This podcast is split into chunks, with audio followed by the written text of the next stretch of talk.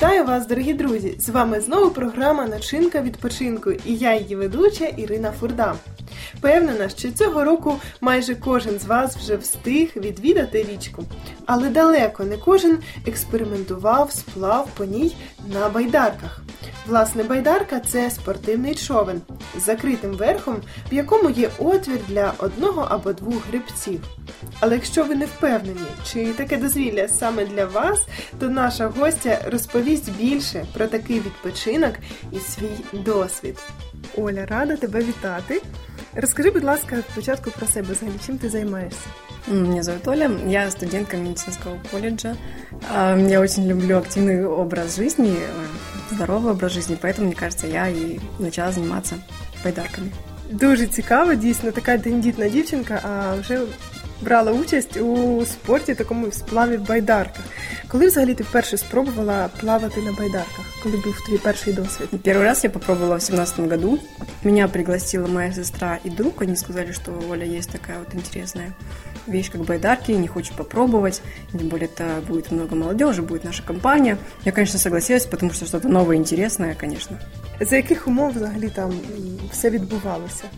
Ну, как это все происходило? Мы приехали на место общего сбора, все собрались, уже были сорендованные байдарки. А, Это было все возле реки, понятное дело. Ну и собирались, как обычный поход, ну, были палатки, готовы были к природным условиям.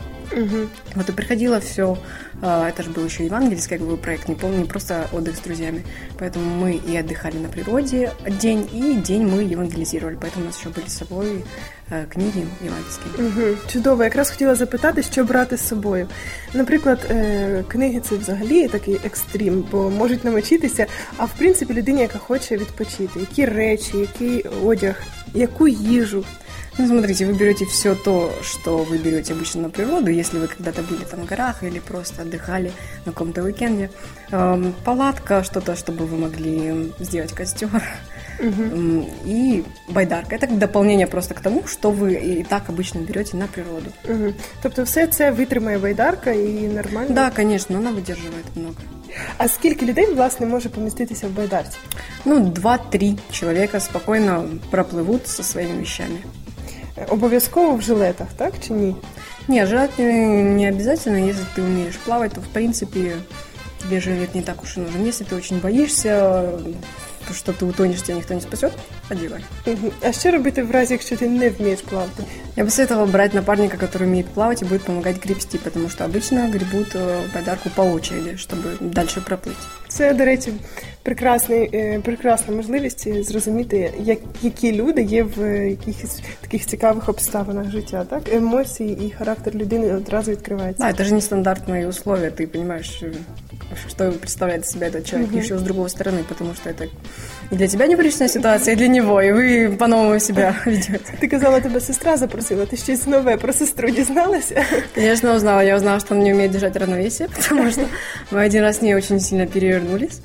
А, Мы продавали ж книги, и мы что-то набрали очень много книг, и так как она старше меня, и немножечко ответственнее, я думала, я отдала ей все самые дорогие книги, которые у нас есть, и она стояла с этими книгами на пирсе, и одной ногой стала на байдарку и закидывала мой рюкзак. Закинула мой рюкзак, у нее на плечах ее рюкзак, и она понимает, что байдарка от нее отплывает потихонечку.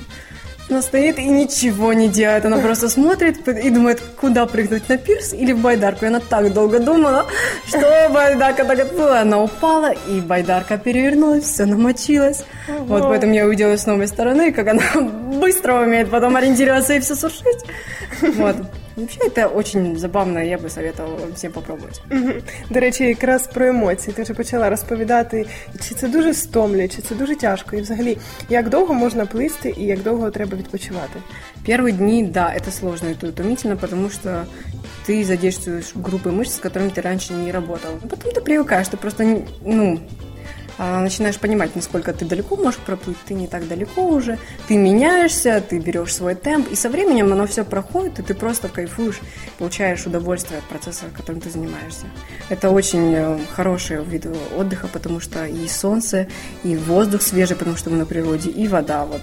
Угу. Три в одном. Справді, якщо ви любите активно відпочивати, то не гайте часу і реалізовуйте свої мрії в реальність. Друзі, начиняйте свій відпочинок разом з нами.